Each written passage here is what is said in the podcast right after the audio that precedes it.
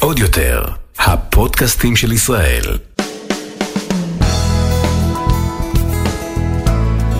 אהלן, שלום לכולם וברוכים השבים בו' לפודקאסט שלי, הראל סקאט חייב לשאול.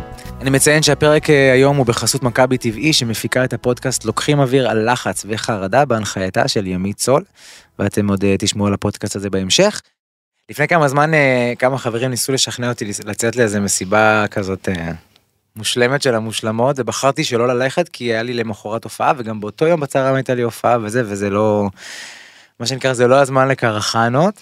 אז אחד מהחברים שלי אמר לי תשמע אני פתאום קולט שההתנהלות שלך היא כאילו קצת אה, כמו של ספורטאי באיך שאתה שומר על עצמך כאילו המזג אוויר מפריע לך השינה האוכל אה, אבל מעל כאילו הכל כל ההתנהלות היומיומית. אה, אתה לא באמת יכול לעשות מה שאתה רוצה ואתה כאילו כל הזמן in control אז כזה אמרתי לו האמת שאתה צודק לא כזה שמתי לב לזה זה נראה לי כאילו חלק מהחיים שלי. לא. כן? ו... וזה אפילו מחמיא לי. גילוי נאות כשאני הייתי בתיכון אני עסקתי הרבה בספורט הייתי בחוג של אתלטיקה קלה ריצות השתתפתי במסעות קרביים כאלה לתקופות כאלה ארוכות מה שנקרא יחידה לקראת גיוס אה, למי שמכיר. ואני זוכר שזה מאוד מאוד השפיע על ההתנהלות שלי על המוטיבציה על ה... אבל דווקא במוזיקה ולא רק בספורט. וזה מין הישגיות ומקצועיות כזו שנובעת בעצם ממשמעת ולא סומכת רק על הכישרון ככה אני ראיתי את זה. Uh, עברו כמה שנים מאז ו- וכבר זכיתי באין ספור מדליות אה, אולימפיות הבאתי הרבה מאוד כבוד לישראל בספורט העולמי ואפילו הייתי הזמר הראשון ששר את התקווה תוך כדי שמעניקים לו מדליה. כמובן צוחק uh, היום נמצאת איתי כאן בפודקאסט שלי חייב לשאול אלופה אמיתית ירדן ג'רבי, מי שהביאה לנו הרבה הרבה גאווה באין ספור רגעים ואין ספור פעמים, פרצה גבולות, פתחה דלתות להרבה נשים צעירות וספורטאים בכלל, שופטת בנינג'ה, אשת עסקים בתחום הנדל"ן בפורטוגל, שורדת, גיליתי הבוקר שנולדת בכפר סבא, וגדלה בנתניה. נולדתי בבית חולים בכפר סבא, זה כאילו הוויקיפדיה זה. הכפר סבאים כן. נכסו אותך אה, אלינו. לא, לא, זה בסדר, זה בסדר. אז שלום. אבל אה, איזה כיף, איזה כיף, כל ה... אתה יודע שעדיין שמציגים את כל מה שאתה אומר, זה עדיין, לפעמים אני אומרת, מה, כל זה אני? כן. אני עדיין לא רואה את זה ככה, כי בסופו של דבר עשיתי את מה שאני אוהבת. איזה קטע זה, אה? וזה הפך להיות משהו ציבורי, עולמי. ואני בטוחה שאתה יכול להתחבר לזה מהכיוון של, אתה בסופו של דבר, אתה, היה לך חלום להיות זמר מצליח. ופתאום כשאתה ממלא הופעות, כל כך הרבה אנשים באים, אתה לא מאמין. שרים את השירים שלך, אתה אומר, מה, כולם מכירים את זה? את יודעת שכל פעם לפני הופעה אני כזה מסתכל מהצד, אה, בין אם זה וילון ובין אם זה אמפי כזה, אני עומד מאחורי המסכים של הלד, לראות את האנשים שהגיעו, מי האנשים האלה, מאיפה הם באו, כמה אנשים הגיעו, האם זה משפחות, האם זה זוגות, כי כל אחד זה עולם שלם ואתה מנסה להבין מאיפה החיבור אליך ולדבר הזה ואיפה הם, הם מצאו אותך בחיים, אבל עזבי, אני כרגע לא העניין. אבל תחשוב, בספורט, דיברת על זה שיש המון דמיון, אבל תחשוב שבספורט שאני מגיעה לאולימפיאדה והאולם מפוצץ בישראל וזה בברזיל, מדהים. אני לא מסתכלת מי האנשים כי זה מוציא אותי מריכוז. מריכוז. אני חייבת להתמקד במה שאני עושה. אז ההפך, אני צריכה להתעלם ממה שקורה סביבי, אז, אז פה נגיד הנה, הנה שוני אחד מ, מהעולם הזה. גם תחשוב שבתור ילדה צעירה החלום שלי היה לזכות במדליה אולימפית. לא לחשוב על פרסום או על הכרה מסוימת. לגמרי, אני חשבתי על זה, אנחנו תכף גם אה, כן, uh, נדבר על זה. בעולם שלכם זה אחרת לגמרי, המדד שלך להצלחה זה כמה אתה מפורסם גם. תשמעי, אני, אני היום שאני מסתכל על ירדן ג'רבי ואני, זה לא סוד שאני מאוד אוהב אותך, כמו דיברנו על זה בעבר. אמ, אני שואל את עצמי מי זאת ירדן ג'רבי של 22. כי את מתחילה כזה in a good way כן לחלוש על המון המון דברים ו... אני בפרק ב', כן, אני בפרק ב', ממש, אני בחופשה אחרי צבא. אז מהפרק פרק ב' יותר כיף מפרק א'? תראה זה שונה. אמ, אם היית שואל אותי היום אם אני הייתי חוזרת לגיל 6 מתחילה הכל מחדש את הקריירה שלי הייתי עושה הכל אותו דבר אחד לאחד. הספורט לימד אותי המון נהניתי מאוד. אבל עכשיו זה שונה. הסיבה שפרשתי זה בעצם כי השגתי כל מה שרציתי. אני 100% מאושרת. תיתן לי עוד מדליה, אין, אני לא יכולה להיות יותר מאושרת. רגע, אם לא היית זוכה אלופת באליפות העולם, ומדליסטית אולימפית. בין היתר לשאר אה, אלפי המדליות, כן, יש עוד כמה. אתמול ביוגרפיה, אמרתי שאני לא אפספס פה איזה עניין, אבל uh, נגיד, נגיד חס ולא היית מגיעה לזה, היית ממשיכה עוד ועוד עד שהיית מגיעה לזה, ו... זה השאלה של הבדיעבד, אתה יודע, אם כן. ואם ואם. אני משתדלת לא להתעסק בזה. אני רוצה לחשוב שאם לא הייתי זוכה במדליה אולימפית, הייתי מש... ממשיכה לטוקיו, אבל לא להתעסק בזה. זכיתי במדליה ושם. נגמר. תקשיבי. האם, הלופ הזה של האם, ואם זה היה קורה, ואם זה היה קורה, אה, אתה לא יכול להתעסק בזה. היי, כאן ימית סול. אני קוראת לכם לעצור מכל הלחץ והטירוף ולהכיר את לוקחים אוויר, הפודקאסט החדש של מכבי TV בהנחייתי. בכל פרק נעסוק בנושא אחר מעולמות הלחץ והחרדה ובכל מה שקשור בזה, עם מגוון אורחים, מומחיות ומומחים. אז חפשו לוקחים אוויר בכל יישומוני ההסכתים. את יודעת שכשחשבתי על מה אני רוצה לדבר איתך ומה אני רוצה לשאול וזה, התחלתי לנבור קצת בעבר, ופתאום קלטתי באמת שיש המון המון הקבלות בין הדברים שאנחנו עושים. מוזיקה כמובן זה לא זה לא ענף אולימפי וזה לא ענף תחרותי יותר מדי אלא מה שנקרא הגשמת חלום ואומנותית של הרבה הרבה אנשים ש, שכמו שאמרת לא מבינים כאילו איך פתאום זה התפוצץ ואנשים באים לראות אותם. אבל זה לא באמת ככה יש פה עבודה מאוד מאוד קשה אה, במשך הרבה הרבה שנים ו... כמו שאמרתי בפתיח, שאני הייתי, עסקתי בספורט וב, ובמסעות שעשינו, זה מאוד השפיע על המוזיקה שלי, ואני מרגיש את זה עד היום. הדיסציפלינה הזאת, המחויבות והמקצועיות, וזה ש... אה, את יודעת, אם אצלך זה בא לידי ביטוי, אה, לא יודע, שאת את לא מסתכלת לקהל כי זה מוציא אותך מריכוז, שאת מת- מתאמנת כל יום ועושה זה, אז אצלי זה השיעורי פיתוח קול, ומה אני כן אוכל ולא אוכל לפני הופעות, וכמה אני ישן וזה. איך פתאום מתעוררים אחרי המון המון שנים של דיסציפלינה כזאת באמת, של הרמות של האלופים, ופתאום אתה, אתה חופשי ל- to do whatever you want. אני אספר לך, דבר ראשון, אה, יש המון, אתה יודע, גם ילדים צעירים, נערים, נערות, שמסתכלים על האנשים המוצלחים, וחושבים שזה הכישרון. כישרון וואו. הוא חלק מאוד מאוד קטן מהתהליך הזה, אם אתה לא יודע לעבוד קשה ולהיות מסור, אתה לא יכול להצליח. אין, אתה תסתכל על כל הספורטאים הגדולים בעולם, זמרים, שחקנים. בלי עבודה קשה אי אפשר להצליח, וזה אנשים שוכחים כי זה החלק האפור. אז זה שאנחנו לא משתפים, את זה שאנחנו לא מדברים, זה הסזיפי של היום יום. כן. אז זה דבר ראשון. דבר ראשון. אחרי שפרשתי, אה, הודעתי את זה במסיבת עיתונאים, ויום למחרת, אני במשך זהו, שנים, הי- היום למחרת הזה. תקשיב, אני במשך שנים, קמה בשש בבוקר. היום אני לא מסוגלת לראות את השעה הזאת, אני כאילו, אני אומרת, להוציא את השעה הזאת מחוץ לחוק, כאילו, היא לא, לא מעוניינת. אבל... יש לי עליה מטענים של שנים. היא ממש לא מעוניינת, בוא נתחיל את היום בתשע, בעשר. ויום למחרת, אני קמה ב-12 בצהריים, יוצאת לסלון, למרפסת, ואומרת, אוקיי, מה עכשיו? כאילו, אין לי שום דבר בלוז. וואו. מה עושים? עכשיו, זה מכלול של דברים, כי תחשוב שהתחלתי משהו בגיל מאוד מאוד צעיר, והפסקתי ביחסית בגיל צעיר, בגיל 28, ואין לנו דמי אבטלה, ופנסיה, ו... זה לגמרי הדבר שרציתי לדבר איתך עליו. אמ, אוקיי, אני, אני אספר את זה ככה, שהייתי אה, אה, בן 22 והתפרסמתי והתחלתי להופיע, וזה סבתא שלי, שתהיה בריאה, שהיא תמיד כאילו, את יודעת, זה סבתא, אתם תמיד רואות את השחור, אבל כאילו זה כאילו מקום של דאגה.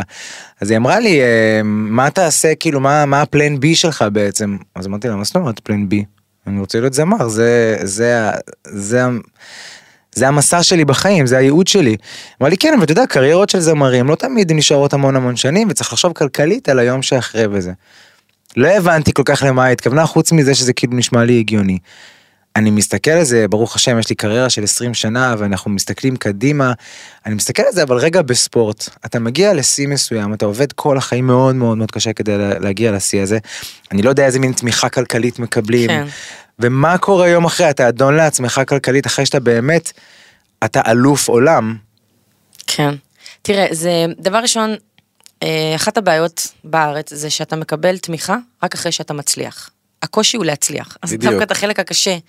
יש תמיכה מי מזערית. מי תומך בך עד שאתה מצליח באימונים וכאלה? אה, זה תלוי באיגודים, זה עולם ומלואו, אבל אה, אני רוצה להגיד שה... אני חושבת שהיום המקום הזה של התמיכה והתקציבים גדולים יותר, אנחנו במגמת שיפור. אבל מה שקורה זה שחברות פרטיות לוקחות ספורטאים תחת חסותם, ופשוט ספונסר שיפ, אתה מקבל משכורת חודשית, אתה מקושר לחברה, אני הייתי עם שלושה ספונסרים מאוד גדולים. אז החברות האלה זה מלבד הספונסר שיפ, הם משפחה שנייה שלי, אני עד, עדיין בקשר איתם, אוקיי? אז זה משהו שהוא חיבור אמיתי ולא רק אה, פרסום ו... ו... ברור. ו... הם חלק מהמסע שלך. חד משמעית. ואם לא היה אותם? ועוד פעם זה השאלה של האם, הראל. אין אם. אני לא יודעת מה היה קורה אם. לא אם, אני- אני- אני אני אגיד- מבינה, אני אגיד את זה אחרת. בסיטואציה אחרת זה כן. משפיע על ההצלחה שלהם? אנחנו לא, הספורטאים האולימפיים לא עושים את זה בשביל הכסף. זאת אומרת, גם אם לא הייתי מרוויחה כסף, עדיין הייתי עושה את זה. לא, עזבי כסף. האם זה משהו שהוא ביום יום כדי לקיים את האימונים שאת רוצה לעשות, כדי לעמוד, זה לעבוד עם תלוי, כי אני המאמנים? לא שילמתי כסף על זה, אני לא משלמת כדי להתאמן, אני חלק מנבחרת, הנבחרת מתוקצבת לפי איגוד, האיגוד מתוקצב לפי אוקיי. אה, משרד הספורט, כאילו, זה, זה עולם ומלואו. אבל אה, אין ספק שזה יכול להיות במקום יותר טוב, אבל כשאתה מסיים את הספורט, שאף אחד לא, אבל אני חושבת שזה כמו שאתה מחליף עבודה, זאת אומרת אם עכשיו אתה מתפטר ממקום עבודה, אז כן יש לך את כן, המדינה של דמי אבטלה. אבל זה טיפה שונה. ברור, כי אני מחליפה מקצוע לגמרי ממה שעשיתי מגיל צעיר. את גם מחליפה מקצוע שוב, סליחה, בתור אלופה אולימפית. עכשיו זה לא אלופה אולימפית שבתחום הפרטי הלכה, רצתה להגשים את החלום, לא, מייצגת פה מדינה. אני, אני אגיד לך לאן אני חותר, אני חותר שוב, להגבלה למוזיקה. זמרים ש, אה, שמייצגים את ישראל והם חלק מפס הקול של ישראל, מתבגרים, אני לא רוצה לנקוב בשמות, חלקם כבר מתו, מתבגרים בצורה וואלה לא סבבה. ולא הצליחו לעשות כסף אחר כך, ו... כן. וירדן ג'רבי שהיא אלופה אולימפית ועשתה הרבה כבוד, היא לא תלך לעבוד עכשיו באיזשהו, אה, באיזה משהו שכאילו, את אני, יודעת, אני חושבת שהשאלה הראשונית היא קודם כל אני מול עצמי, מה הייתי רוצה לעשות? מה אני אוהבת לעשות? כי הצעות היו לי בלי סוף. כולם רצו שאני אעבוד איתם, אבל אני מבחינתי, אוקיי, מה, מה מעניין אותי? במה אני טובה? וזו השאלה, כי אתה חושב שכל החיים עשיתי אותו דבר. ועוד משהו על מה שאמרת לפני, עם ה... אה, שסבתא שלך אמרה לך, מה הפלן בי? בעיניי כשיש לך פלן בי, אתה לא מסור לחלום שלך. בדיוק. אם אני מתאמנת כל החיים ואני אומרת מה יקרה אם אני אפצע ומה יקרה אז אני צריכה שיהיה לי איזה משהו שבתוכנית ב' אין דבר כזה אם אתה לא מסור ואתה לא עיוור להצלחה שלך אתה לא כן. יכול להצליח. כי אתה כאילו רק מח- מחפש את איך להתחמק מה, מהמקום הזה מהלחץ הזה. אחד הדברים שאמרתי לה זה שאין לי פלן בי כי אין, אין לי פלן בי לשאיפות שלי ולחלומות שלי. אתה יודע, יש לך חלום מסוים. אתה מאוד, כמובן, את יודעת, יש איזושהי מידה של מודעות עצמית גם. נכון. אה, האמנתי, אני מניח שגם את האמנת והרבה אנשים סביבך האמינו שתוכל להגיע לגדולות וככה גם קרה.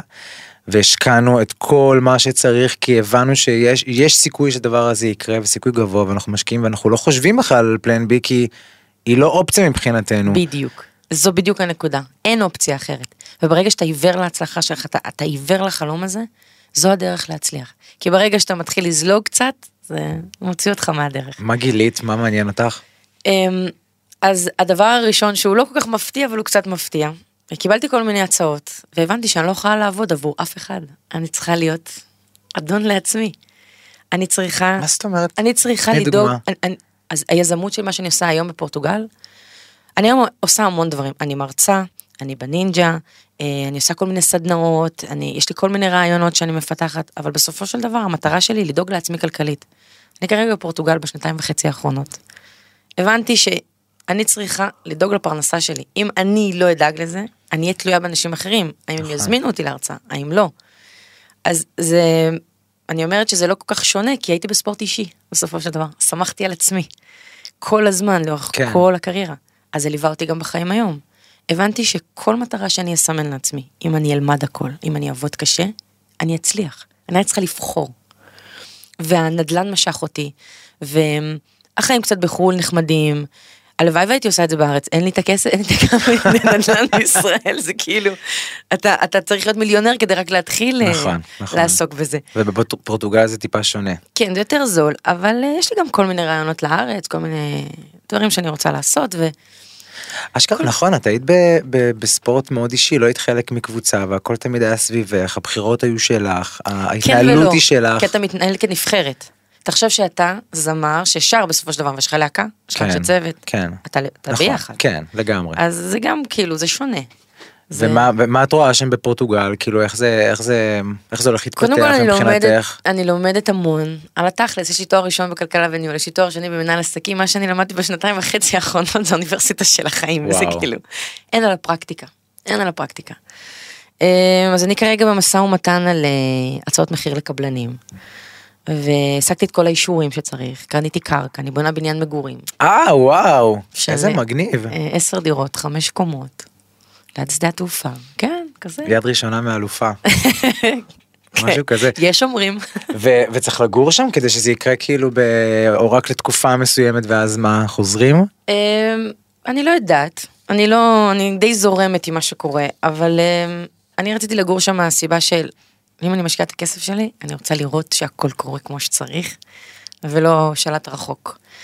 אה, אבל לא יודעת, אני, אני, הקורונה נראה לי שיבשה את כולנו, אתה יודע מה יהיה כן. איתך מחר, אתה, לא, אני לא יודע. כאילו- האמת שגם כשסבתא שלי דיברה איתי אז, לפני הרבה שנים, אמ, אמנם אני עומד מאחורי מה שאמרתי לה, שאין פלן בי כי יש חלום אחד ואותו רוצים להגשים ולא מתעסקים במשהו אחר בדרך להגשים אותו, אבל, אה, אבל כן ברמה הכלכלית, גם פה. יש קצת אה, דמיון בינינו, אני מתעסק אה, בנדל"ן, אני אפילו רוצה לעשות על איזה פודקאסט, ב- באמת, ב- ב- עושה בנדל"ן? בענף המשוגע הזה שאנחנו נמצאים בו היום. תמיד אה, אה, שעשיתי פרויקטים אה, והרווחתי קצת כסף, אני בן אדם מאוד אה, מחושב ומאוד אחראי כלכלית. השקעתי אותו, השקעתי פה והשקעתי שם וקניתי דירות. זה, כן, לא ומכרתי יזמות, וקניתי, כן, אוקיי. יזמות זה טיפה יותר קשה לעשות בארץ, כי זה באמת להיכנס לעולם שהוא, שצריך בו אה, נתונים כלכליים מאוד מאוד מאוד גבוהים, וגם זה סיכון וזה גם, ולהבדיל, אה, נראה לי לפחות ביני לבינך, אה, את הגעת מה שנקרא הגשמת את החלום הגעת להכי גבוה שיש מכאן את יכולה עכשיו כמובן לפרוש ולהתחיל לעב- לעבוד בדברים שהם מסביב אולי לעניין הזה אה, לעזור לאנשים אחרים להתפתח אישית אני די ממשיך באותו מקום. לא, אתה, כי אתה עדיין עוסק בעיסוק שלך. כן אני עדיין עוסק ב- ב- בעיסוק שלי ויש אה, אה, המון המון זמן כמו בהתחלה שצריך להשקיע אתה לא יכול כאילו לעזוב את זה בעיקר בעולם שאנחנו נמצאים בו היום שהוא מלא מלא בפלטפורמות של, של, של תוכן שאנחנו צריכים להיות גם פה וגם פה ואנחנו גם רוצים להיות גם פה וגם פה להג- להגיע לכמה שיותר קהל אז לא תמיד יש זמן אז זה לא יכול להפוך להיות עבודה נכון, אני מסכימה. אפילו לא בחצי משרה אבל אה, כן זה לגמרי משהו שאני מסתכל עליו כל הזמן. ו... אי אפשר להיות בכל המקומות ביחד. זאת אומרת, אתה, אני מנסה לחשוב על זה שאם הייתי עכשיו בספורט, לעשות עוד דברים, זה לא אפשרי. אבל את, את עושה. אה, כשהיית, הייתי- כשהתאמנת. כשהייתי ספורטאית, זה בקושי תואר ראשון הצלחתי לשלב, סיימתי תואר ראשון בשבע שנים. זה כאילו. אני- אני דוקטור, אבל אני תואר ראשון. באמת? אני רק תואר ראשון, שבע שנים. וואו. זה כל כך קשה לשלב, כל כך הרבה תחרויות, נוסעת, חוזרת, זה... זה בלתי אפשרי. זה בלתי אתה אפשרי. צריך גם את הראש שלך נקי. עכשיו אתה, לא יודעת, כותב איזה שיר, או, או חושב על הדבר הבא, ופתאום יש לך יזמות בנדל"ן שאומרים לך, יש בעיה. אתה, מה, אתה הראש שלך לא נקי לזה בכלל. הייתי שם, הייתי שם וזה באמת... אה, מבלבל. תשמעי, אבל אני מסתכל על זה רגע מהצד, ואני שוב עושה הקבלה נגיד לעולם המוזיקה. עולם המוזיקה זה זמרים עובדים בזה המון המון שנים, את יודעת, לפעמים למעלה, לפעמים למטה, ויש יש קאמבקים, את רואה זמרים פתאום שחזרו משום, משום מקום, זה מדהים לראות. יש משהו ב, בקריירה של אה, ספורטאים, שיש לה, היא כמו שעון חול, יש לה איזשהו זה תאריך. כי זה פיזי. כן, כמו דוגמנות אפילו. נכון. שזה כאילו באיזשהו שלב נגמר.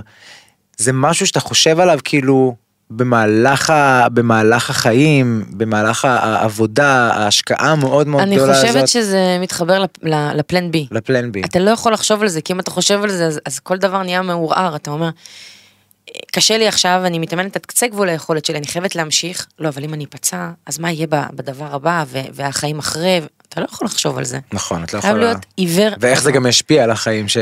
נכון. ותחשוב, זה משהו שהוא פיזי, יש לך המון פציעות, ג'ודו זה לא ענף עדין. כן, שמעתי שדיברת פה מקודם בחוץ על, על, על אוזניים, יש פה איזה ילד כן. שחיכה בהתרגשות. כרוב, אוזני כרוב, זה בעצם, מה אה, תעזבי? זה- זה נשמע מוזר, זה לא לסלט, אבל אה, מה זה המקבילה של יבלות על הכל אצלנו? איך זה עובד? אולי, זה, זה ממש רואים את זה פיזית, זאת אומרת, בג'ודו מקבלים המון, אה, אה, לא מכות, אבל אתה יודע, חיכוכים כזה, רוצים לתפוס נגיד בכתף, בחליפה, ומפספסים וקצת מכה באוזן, או עבודת קרקע וכל הזמן האוזן משתפשפת. אז מה שקורה, הנימ, הנימ, האדם בעצם, הנימים, הוורידים, או נראה לי זה נימים באוזן, הם פשוט אה, מקבלים כל פעם מכות, וזה סוג של... אה, מתנפח? מתנפח, ואז נהיה לך איזשהו גוש על האוזן, וכל פעם צריך לשאוב את זה, זה מלא דם ששואבים. אה, וואו. כן, אה, אז ממש רואים את זה פיזית, זה ממש כואב, לי אין, אני פשוט רואה מכל החברים שלי וה... וזה... אבל עזוב, זה, זה משהו שהוא אסתטי, זה, זה בקטנה, יש כאלה של ניתוחים, אה, פציעות קשות, דברים כאלה שזה יותר... למה? בסופו של דבר. למה יש את הפציעות או למה לא, ממשיכים? לא, כן, למה? אתן לך דוגמה. אתה עכשיו יש לך איזה בעיה במיתרי הקול, בעיה קשה, כן. אבל החלום שלך זה לשיר. אתה מחפש את הפתרון, אתה הולך לרופא הזה ולרופא הזה, ופתאום רפואה אחרת, ופתאום תרופת סבתא, ופתאום לנוח קצת. כן, אבל תוך כדי השיר אני לא מקבל נגחות לפנים וכאילו... זה לא באמת נהגחות. לזה. זה לא נהגחות, ואתה יודע, אתה לא צריך לקבל, אתה יכול לתת. זה אה. תמיד טוב יותר. את יודעת שאני הייתי נראה לי כמו כל ילד בשנות התשעים בחוג ג'ודו. כל ילד שני היום בג'ודו. כן, זה מדהים. אה, ואני זוכר שהמאמן ניגש אלינו בתחילת השיעור והוא רצה לבדוק את אה, שרירי הבטן שלנו. עכשיו מדובר בילד בן חמש-שש, כן? והוא נתן, באמת זה היה רגע בלתי נשכח בחיי, אני זוכר את השעה, את זה נשמע הריח, אכזרי מדי, זה לא באמת קורה. הוא נתן, נגיד זה שוב, הוא רצה לבדוק את שרירי הבטן שלנו, הוא אמר לו תעשו ככה חזק, עכשיו את יודעת ילד הוא עושה ככה, הוא, הוא, הוא, לא, הוא לא עובד רק על שרירי הבטן, הוא מפעיל כרגע את כל הגוף, כל הגוף שלו כרגע כן, נורא נורא, הוא והוא. נתן לי אגרוף בבטן. אוי ואבוי. אני הרגשתי את הכליות שלי עולות ל... מי זה המאמן הזה? מי. זה המאמן הזה? זה לא... לא, היה מה, אני לא, זהו, אני לא יודע אם זה דבר שעושים על השיעור הראשון, לא, אבל ממש לא. השיטות מאוד מאוד השתנו, פעם הדיסציפלינה וזה הייתה אה, טיפה מתעללת, כן? בואי, בואי בואי נודה יש עדיין ענפ- באמת. ענפי ספורט שזה ככה, נגיד התעמלות אומנותית זה מאוד נהוג שזה הכל קשוח אה, כזה. ו- כן. אבל אצלנו זה... אתה, אתה כל פעם משנה את שיטות האימון, כי העולם נהיה יותר מודרני. פעם היית צריך להתאמן שעות על גבי שעות, היום אתה בשעה וחצי יכול להפיק הרבה יותר. אז זה עולם ומלואו. למה? בגלל שיטות שהן אה, אה, ש- שנובעות מטכנולוגיה ידע, ורפואה וידע? לפי דעתי ידע, מחקרים, דברים שאתה מנסה ואתה רואה שזה מצליח, וגם השחיקה לאורך זמן, אולי פעם אה, היית מסיים את הקריירה שלך בגיל 20, היום אנשים כבר מושכים לגיל 35, 40, אתה לא יכול להתאמן אותו דבר בגיל 20 ובגיל 30. וואו. הגוף, הגוף זה מכונה. אז צריך ללמוד כל פעם לעשות את האדפטציה הזו לגיל, לבן אדם, לפציעות. אמ, אבל אה, אנחנו לא חושבים על הפציעות, לא. אני כאילו... לגמרי לא, אני, לא, לא אני, חושבים אני על זה. באמת גם תוך כדי שאני מדבר איתך אני, אני כאילו אומר, אומר ומבין ומרגיש שזה לא משהו שאתה באמת עובר לך בראש זה כאילו זה, שוב זה כמו להגיד לבן אדם שכרגע מגשים את החלום שלו או בדרך להגשים את החלום שלו רגע אתה רוצה רגע לבוא לחפש עבודה לא אני לא הולך לחפש עבודה אני אני אני כרגע עובד. כן. כשהייתי בלהקות נוער ומה שנקרא התפתחתי ולמדתי ואת כל שיעורי הטיסה שלי עשיתי שם אה, פספסתי המון דברים ש... שילדים בגיל שלי היו חווים כמו את יודעת לשחק בחוץ לשחק כדורגל בזמן שאנחנו היינו בחזרות והיינו על הבמה אה, לחוות חגים ימי עצמאות למשל אני לא יודע מה כן. זה יום עצמאות לטייל עם המשפחה וזה לשמחתי כן. היו המון המון ויתורים בדרך שהם כמובן מרצון וזה אבל יש באיזשהו מקום הרגשתי באיזשהו שלב שיש איזשהו פער ביני לבין בני הנוער או החברים למרות שתמיד שמרתי על זה כן. ניסיתי לשמור על מינון אה, זה משהו שאת זוכרת בתור ילדה שגדלת. אז דבר ראשון הבאתי לך פה ספר, את הספר שלי, סודות של אלופה. תודה אני שמח שסוף סוף שאלתי את השאלה שתביא זה- תקרב אליי את הספר. כן, כן, כי יש פה פרק בדיוק על זה, שקוראים לו פרק של סדרי עדיפויות. מה שאתה אמרת זה, אני חושבת שכל ילד או ילדה, נער, נערה, חווים, ולפעמים יש לנו בחירות, גם כאנשים בוגרים. היום אה, יש לך את החיים המקצועיים שלך, את החיים המשפחתיים, אה, אולי לימודים, ואתה צריך לשלב הכל, ואנחנו תמיד רוצים להצליח בהכל. ומה לעשות, לדוגמה בספורט, אי אפשר לבלות ולצאת למסיבות, לחגוג, להיות עם חברים כל היום, צריך להתאמן. אז בהתחלה זה קשה לקבל את זה. המילה ויתור, אני לא אוהבת אותה, היא לא ההגדרה הנכונה, זה סדר עדיפויות. כן. אני בחרתי בספורט, אני בחרתי ללכת לאימון, אני בחרתי לנסות לעשות הכל כדי להיות הכי טובה בעולם, בחרתי, לא ויתרתי. יש לזה משמעות שונה. בטח. כי כשאתה אומר ויתרתי, אתה מרגיש כאילו זה, זה במקום השלילי. אני פספסתי, אני, אני לא פספסתי, אני בחרתי. היום אם היית שואל אותי הייתי עושה אותו דבר, כי ההנאה שהייתה לי בספורט, הפרפרים האלה, הלחצים, ההתרגשות, אף משחק בחוץ עם חברים לא ישתווה לזה. וזה לא שאתה לא משלים את זה היום, יש לי המון חברים היום, אני עדיין מבלה, אני... יש בחירות בחיים שצריך לעשות, ולפעמים זו נוסחה שלא עובדת, אין מה לעשות. ברגע שהם אבל היה רגע כזה שאת זוכרת שאמרת, מלא "אוף, פעמים. איזה באסה. מלא פעמים, אבל ב- בעיקר בסופאשים שיש אה, תחרויות, שאני צריכה לישון, וכולם יוצאים ונהנים ונפגשים, אתה מרגיש שאתה פספסת את הזמן ומה היה שם, ואז אתה מגיע לבית ספר ומדברים על משהו ולא היית ואתה לא יודע, ואז אתה מחוץ ללופ. וגם, וגם בוא נודה בזה, אתה, אתה בשלב שאתה עדיין, אף אחד לא יודע מי אתה, אתה כמו הרבה הרבה צעירים עם פוטנציאל אחרים, עם הבטחות גדולות שעד שהם, בואי, עד שהם לא מתפוצצים ועד שהם לא אה, קורה איתם איזשהו משהו, איזשהו ניצחון מאוד גדול, גם אין איזושהי, אה, לא מיישרים קו אליך, את נכון, מבינה? נ- לגמרי, אבל אתה, אתה לא יודע שתהיה מוצלח. זאת אומרת, הירדן של היום לא ידע בגיל 14 שהיא תהיה אלופת עולם ומדליסטית אולימפית. אני לא הייתי בולטת, אני לא הייתי טובה. אף אחד לא סימן אותי. אני פשוט הייתי חדורת מטרה, ולהסתכל לאחר ולבדוק ולהשוות, זה משהו שהוא מאוד מבלבל. בטח. כל אחד צריך להיות במקום שלו, אין, אין חוקים, זאת אומרת, המדליה המשמעותית הראשונה שלי הייתה בגיל 19, שזה ממש מאוחר. ואז ילדים היום אומרים, אוקיי, אם אני בן 10, 11 ואין לי מדליה, אני לא אהיה טוב. אין חוקים. ההצלחה שלך נמדדת לאורך זמן, זה ההתמדה הזאת, המסירות הזו. אז, אז אתה לא, אף אחד לא באמת יודע שתהיה טוב בגיל הזה, אתה צריך לעשות פשוט את כל הדברים, את הבחירות האלה. מי נמצא ל, לידך בכל השנים האלה שדואג לתת לך את הסמנטיקה הנכונה של המילים? האם זה, אה, איך מורידים את המילה ויתור, שזה מאוד מאוד נכון, זה לפעמים ההבנות הקטנות האלה. חד משמעית, סדר עדיפויות. אני מקפידה על, על המושג הזה, כי זה כל כך משנה. תראה, באותו רגע אתה לא באמת מבין, זו תובנות שאני הם, יודע, מבינה אותן קצת אחרי. אבל לכל אחד מאיתנו יש את המשולש הזה של ההצלחה, אתה לא יכול להצליח לבד. אה, קודקוד אחד זה אתה, אתה מש- הבן אדם שמשקיע, הילד או הילדה. הקודקוד השני זה המשפחה. בלי משפחה תומכת אי אפשר להצליח, אבל נכון. לפעמים חושבים שמשפחה תומכת זו משפחה שאומרת לך, תעשה את זה, שמדרבנת, שמדרבנת." תעשה את זה, תעשה-" לא, הילד מפסיד, לחבק. נכון. הילד מנצח, לעודד. להיות משפחה, לאהוב. ואם יש משהו מקצועי, לדבר עם המאמן, עם הדמות המקצועית, עם המנטור, עם זה שמפתח לך את הכל, את זה שמלמד אותך. כי בלי המשולש הזה אי אפשר להצליח. אה, ילדים פונים אליי, אומרים, ההורים שלי לא תומכים בי. וואו. אומרת, איך זה יכול להיות? הבאתם ילד לעולם.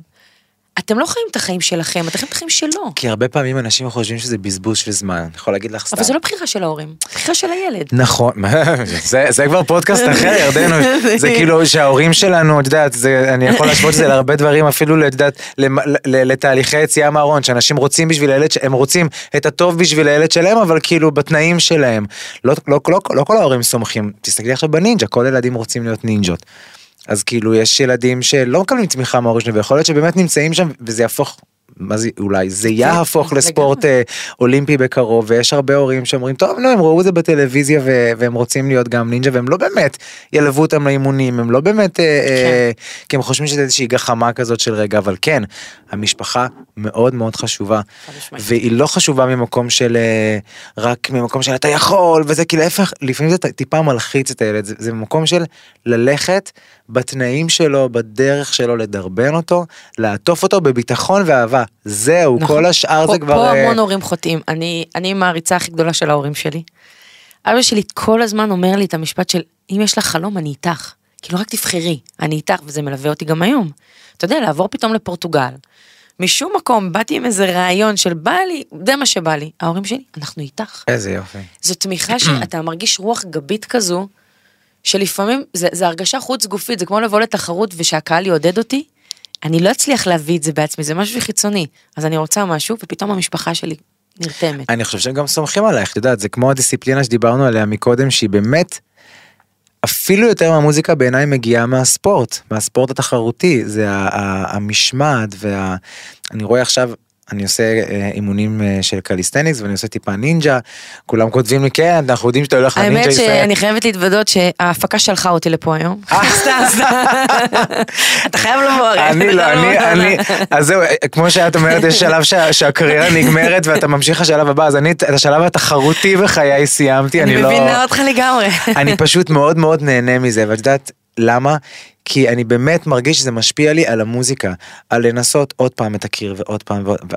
עזבי, אני במקום אחר, סליחה שזה נשמע ככה זה, זה, זה מצליח, מצליח לי לפעמים הראשונות. אז אני כאילו בא ממקום אחר, לא ממקום של, אה, טוב, זה הולך לי אה, בקלות אז אני לא אשקיע, להפך, אני מציב גבולות חדשים, שבמוזיקה אתה לא תמיד יכול לעשות את זה, כי אתה כבר, אתה בתוך, בתוך מין עוגה כזאת מאוד משמחת, שכבר דברים קורים. אבל אני מקבל שם המון המון המון גם אחריות וגם אה, כישלונות וגם התגברות וזה באמת באמת מדהים ואני רואה את הילדים שמגיעים היום ל, לכל המתחמים האלה של הנינג'ה, ילדים שמגיעים אליכם ל... לתוכנית ואני מאוד מאוד שמח כי זה משהו שהוא בעיניי את אומרת אני הולכת אה, ל- לצעד כזה בפורטוגל וההורים שלי אומרים אני אנחנו מאחורייך. ברור שהם מאחורייך כי הם גם סומכים עלייך הם זה יד- סומכים על זה- הבחירות שלך שנובעות מכל נכון, ה... זה, אבל זה יד לוחצת יד, כי אתה יודע שיש תמיכה. ו- ו- והצד השני יודע שהוא מסור, אז, אז, אז זה בא ביחד. ודיברנו על זה שילדים, או, או, או בגיל 14, אתה לא יודע אם תצליח או לא. ועוד נקודה חשובה היא, שזה לא משנה. הסוף לא באמת משנה אם, אם תהיה אה, הראל סקאט הבא, או תהיה זמר שאף אחד לא מכיר, כי הכלים שאתה רוכש בדרך, במשהו שאתה מתמיד בו, אם זה בספורט, אם זה במוזיקה, אם זה ב- בריקוד או במשחק, אתה כל הזמן צובר כלים. אז אם פעם אחת לא ויתרת, אתה לוקח את הכלי הזה לחיים. לכן אני אומרת שגם אם ההורים לא תומכים בילדים, וכי הוא לא יהיה ספורטאי על, אז זה לא משנה, הוא עדיין ילמד דברים נכון. ש, שיעזרו לו. בדיוק. ולכן זה השלב שלב, יש לנו תמיד את הלחץ הזה של שצריך להצליח כל הזמן, והכל בסדר. לומדים גם כלים, גם בלי להיות המדליסט אולימפי הבא. אני אני מרגיש את זה גם עליי על הילד שלי את יודעת הוא הוא נינג'ה עוד לפני שיודע מה זה נינג'ה הוא באמת זה כאילו הוא, הוא בנוי גם בתור נינג'ה והוא קופץ. בהצלחה לי כן הוא קופץ מהמטבח לאי לזה מהכיסאות ואבא תראה אני יודע לקפ- לקפוץ לקפוץ ולהתגלגל וזה. ואנחנו עושים דברים ביחד ואני ואני עובר איתו צעד צעד ואני נותן לו בעיקר את הביטחון של לא קרה שום דבר גם אם נפלת. לא אוי אוי אוי ומה קרה עכשיו לא. הכל בסדר כואב לך קיבלת מה. קום הכל נכון. בסדר אני מאמין בך. אני מאמין ביכולת שלך לנסות אני מאמין ביכולת שלך להצליח גם אם זה לא יקרה עכשיו זה יקרה אולי אחר כך וזה משהו ש... זה הוא כל כמובן- כך חשוב. כמובן לא הולך להיות נינג'ה כן הוא זה ילד לא בן משנה, שלוש זה כל כך כרגע. חשוב, כי לפעמים אנשים מונעים מהפחד. אני לא אנסה כי אם אני אכשל. אוקיי, ואם תיכשל תלמד. אני חושבת שאני הכי השתפרתי ולמדתי כשהפסדתי. כי למדתי למה הפסדתי, ודאגתי שזה לא יקרה שוב. אז זה הפך אותי לספורטאית טובה יותר, גם בחיים היום. אם יש משהו שאני טועה בו, שאני לא מצליחה, זה לא יקרה שוב. וזה אפילו בדברים הקטנים של, אתה יודע, בבין אישי. אם מישהו נפגע ממני, אני לומדת מה אמרתי לא נכון, מה באותו רגע היה לא בסדר, ואני לא אחזור על זה. אז אתה מרגיש שאתה כל הזמן משתפר. אני חושב שלפעמים מתבלבלים בין מצוינות לבין אה, אה, ודאות. אנשים כאילו מצד אחד כן אנחנו רוצים ללמוד אנחנו רוצים להיות מצוינים אנחנו רוצים לקחת את הכלים האלה ו- ו- ולהשתדרג. אבל אנחנו צריכים איזושהי ודאות. את יודעת ילד בן 14 לא יודע אם הוא יהיה אלוף זה נכון אבל הוא. כל מה שמפריע לו אם אני אם אני יכול לנחש זה אני צריך לדעת שזה יקרה. אם אני אדע שזה יקרה יום אחד אז אני כאילו אני אעשה את כל הדברים האלה מה שנקרא בצורה רגועה אבל זה בדיוק העניין אין ערבון לשום דבר אתה נכון. לא יודע מה יהיה. נכון? תעבוד אתה צריך לעשות את המאה אחוז שלך במציאות שבה אתה חי ולקדם את הדברים שאתה רוצה לקדם חוץ מזה אתה אף פעם לא יכול לדעת מה נכון, ואני מה חושבת שגם המון אה, חושבים שזה רק הם במשבצת הזאת, אבל כולם חווים את אותו דבר. יהיה. נכון כולם. הקשיים שהיו לך בתור נער, אה, והחלום שהיה לך, והקשיים שלי היו בתור ספורטאית, כולם חוו את זה סביבנו אותו דבר. השאלה איך אתה מתמודד עם זה. מרים ידיים, מוותר כי זה קשה, או מתמיד. קם כל בוקר, הולך ומתאמן, ומשקיע, ומאמין, וברור שיש רגעים שאתה אומר, אני לא מספיק טובה, אני לא, אני לא יודעת אם אני אהיה טובה. לא משנה, אני אתכונן לתחרות הבאה ביום שבת, זה מה שחשוב. צעד צעד, אני לגמרי חושב שזה משפיע על כל תחומי החיים. חד משמעית. גם בעבודה, גם בזוגיות, גם במשפחה, גם בגידול ילדים. בעזרת השם שיהיו לך, אתה, אני כרגע עם שני ילדים קטנים בבית, אנחנו באמת אתה בשנה... ישן טוב? אני עוד יחסית ישן כי בעלי שיהיה בריא באמת, אוהב... הוא שונא שאני אוהב לו, הוא. שונא שאני אומר שהוא אוהב לקום, הוא אומר לי, אני לא אוהב לקום, אני קם כי אני כן, יכול. אני צריך לישון כי אני מופיע וזה, אבל את רואה גם בגידול של ילדים, יש רגעים שאתה כאילו באמת תופס את השערות ואתה אומר רגע, אני פה ויש לי את היכולת ואני מסתכל על זה ממקום אחר, לא ממקום של אוי איזה נורא לי עכשיו וזה לא, אלא מה הם צריכים, מה אני יכול לעזור, איפה אני יכול לצאת מזה בצורה נכונה ואני לגמרי לגמרי חושב שהכלים האלה ש, שחווים, במה, שאוספים במהלך החיים, הם, אה, הם אחר כך משפיעים על כל ה... על הכל. נכנסתי לאינסטגרם שלך אתמול וראיתי אה, פוסט, אני, אני מודה שאני כשאני רואה פוסטים ארוכים אני קורא רק את ההתחלה, אני לא מגיע לסוף. קראתי הכל, זה מאוד מאוד עניין אותי, זה ממש ממש תפס אותי. על דימוי גוף. על דימוי גוף. הכנות שם וה, וה, והפתיחות ופתאום לשמוע מבן אדם ש, שנראה הכי מלא ביטחון והוא אלוף עולם בואי, ולא ידעתי את זה אז. שוב, זה כן. כל פעם, גם היום שאני מרצה ואני מספרת על, על התובנות והכלים, כולם חושבים, טוב, את תמיד ידעת שתהיי טובה. אז ממש לא. זה היום בדיעבד, זה אחרי המון המון שנים. תראה, בספורט, במיוחד בספורט שהוא... אה, שצריך להתחזק פיזית, אוקיי? כי יש ענפי ספורט ש- שאתה לאו דווקא צריך להיות פיזי. ובג'ודו זה כן. היום המודעות לזה קודם כל גדלה. אתה רואה הרבה יותר נשים, גם בוגרות, מתאמנות, מתחזקות, זה משהו ש- שאני... שאת היית, שאת התחלת הקריירה שלך, קודם כל כל הכושר, כל עניין הכושר היה במקום אחר לגמרי, אבל היו גם בנות בג'ודו, היו הרבה. לא הרבה, הן נשרו. זה היה תקופה של אחרי יעל ארד, היה, היה גל מאוד גדול של בנות, אבל הם לא התמידו, בדיוק מהדברים האלה. כי כדי להשתפר אתה צריך ללכת לחדר כושר, מה לעשות? צריך להתחזק. וההערות האלה בתור נערה, אני, זה, זה כאילו, זה שבר לי את הלב, זה ריסק אותי. ואני יודעת שנערות עדיין חוות את זה, וזה לאו דווקא אה, בקטע השרירי, זה יכול להיות גם בנים אה, מלאים, או מישהי שיש לה שיער שהיא לא אוהבת, כל מיני, זה רעשי או בן שיש לו קול דק ונשי. חד משמעית, זה רעשי רקע, ההערות האלה. אני יכולה עכשיו ללכת ברחוב ומישהו יגיד לי, החולצה שלך לא יפה, את מכוערת. אוקיי, זה מה שהוא אומר. זה, זה לא נוגע בי. זה משהו שהוא לא נכנס אליי. לומדים להתעלם מרעשי הרקע. עכשיו, בתור נערה זה באמת היה לי קשה, היה שם קושי מאוד גדול, גם פרשתי מג'ודו לתקופה. אוי, ממש פרשתי. המאמן שלי דיבר איתי, אמר, תקשיבי, זה לא משנה, זה מנסה כאילו להכניס בי היגיון. למה, מה- מה זאת אומרת, למה פרשת? כי אחד זה כמובן היותר זמן עם החברים, בא לי לבלות, כולם מבלים, אתה יודע, יש רגע כזה. והדימוי גוף, אני פתאום מתחזקת, אני מגיעה לבית ספר, אומרים לי, את בן, יש לך יד של גבר, כאלה. ואני אומרת, למה הם אומרים לי את זה? אני, אני משקיעה את כל החיים שלי עבור החלום שלי, למה הם אומרים לי את זה? וזה לוקח זמן להבין שהשונה הוא, או, או, או מה שאומרים זה אמירות שהן הן, הן לא רלוונטיות לי, זאת אומרת כל עוד אני במסלול של ההתמדה הזו ו, ואני מתקדמת עוד צעד לעבר החלום שלי, אז אני צריכה להתעלם מרעשי הרקע, וזה לוקח זמן. זה לא משהו שעכשיו מישהו יקשיב לי ויגיד, אה אוקיי אז אני אתעלם מרעשי הרקע, מחר יעירו לו והוא יגיד, זה לא עובד, כן. כאילו, זה תהליך. אני חושב שגם יש גילאים מסוימים שזה כמובן חודר ללב הרבה יותר. אני, אני זוכר שהייתי ב, ב, בחטיבה ורצנו במגרש ספורט הזה ועוד עוד לא התחלף לי הכל היה לי כל כזה עדיין עדין כזה ו... איזה ילדה אחת באה אליי ילדה ערסית של השכבה מה שנקרא ואמרה לי "אה, מה זה יש לך כאלה של בת. עכשיו אני לא עושה עכשיו חיקוי של פרחה כזה היא באמת היא באמת הייתה פריחולה כזאת. ואני זוכר שהרגשתי שהדם שלי פשוט זה גם ישב לי את יודעת כמובן על נקודה שהיא אולי לא הבינה עדיין. הרגשתי שהדם שלי פיזית מתנקז לי זה היה הרגשה איומה אם היה בן אדם לידי. שהייתי מוצא את הדמיון ביני לבינו ואמר לי הכל בסדר לא להתייחס רעשי רקע חד משמעית. לך תהיה מי שאתה וואו זה היה חוסך לי אה, אבל זו הנקודה, כי היום, אני חושבת שבהישרדות אה, היה פשוט על זה דיבור ממש גדול. אה, שמה? שעל, על, שפעם אחת נאמרה אמירה מולי של בחורילה בתוכנית, ובשביל זה באתי לתוכנית, חיכיתי לזה, וואלה חיכיתי לזה. והכמות הודעות, שכתבתי זה גם פוסט מאוד אה, אה, מי אמר את אמיתי, זה? אה, ליטל סמדג'ה. טל סמאג'ה. אמ, וזה היה, כתבתי פוסט מאוד אמיתי שפונה בדיוק לבנות האלה שמשחקות כדורגל וכדורסל וג'ודו ושחייה ו... וכמות ההודעות שקיבלתי והן אמרו תודה על, על האמיר, תודה על, ה, על המשפט הזה של הלהתעלם מזה, של, שזה בסדר כי אנחנו חושבים שגם משהו פגום בנו שמישהו אומר את זה. זאת אומרת שאם מישהו, מישהו יגיד לי שיש לי שרירים וזה לא בסדר אז זה פגום, אני פגומה. אני לא פגומה, אני חיה את החלום שלי. אני מתעלמת ממה שקורה סביבי, זה תקף לכל דבר בחיים, גם היום. שוב, ברור. זה עוד כלי שאתה לומד בספורט, לא משנה מה התוצאה הסופית שלך, שאתה לומד להתעלם. יכול להיות שמישהו יבוא הראל ויגיד לך, אתה זמר לא טוב. אוקיי, זה הוא אמר את זה. זה לא נוגע בי. אני הלוואי- יודע שאני... הלוואי והיה לי את הביטחון.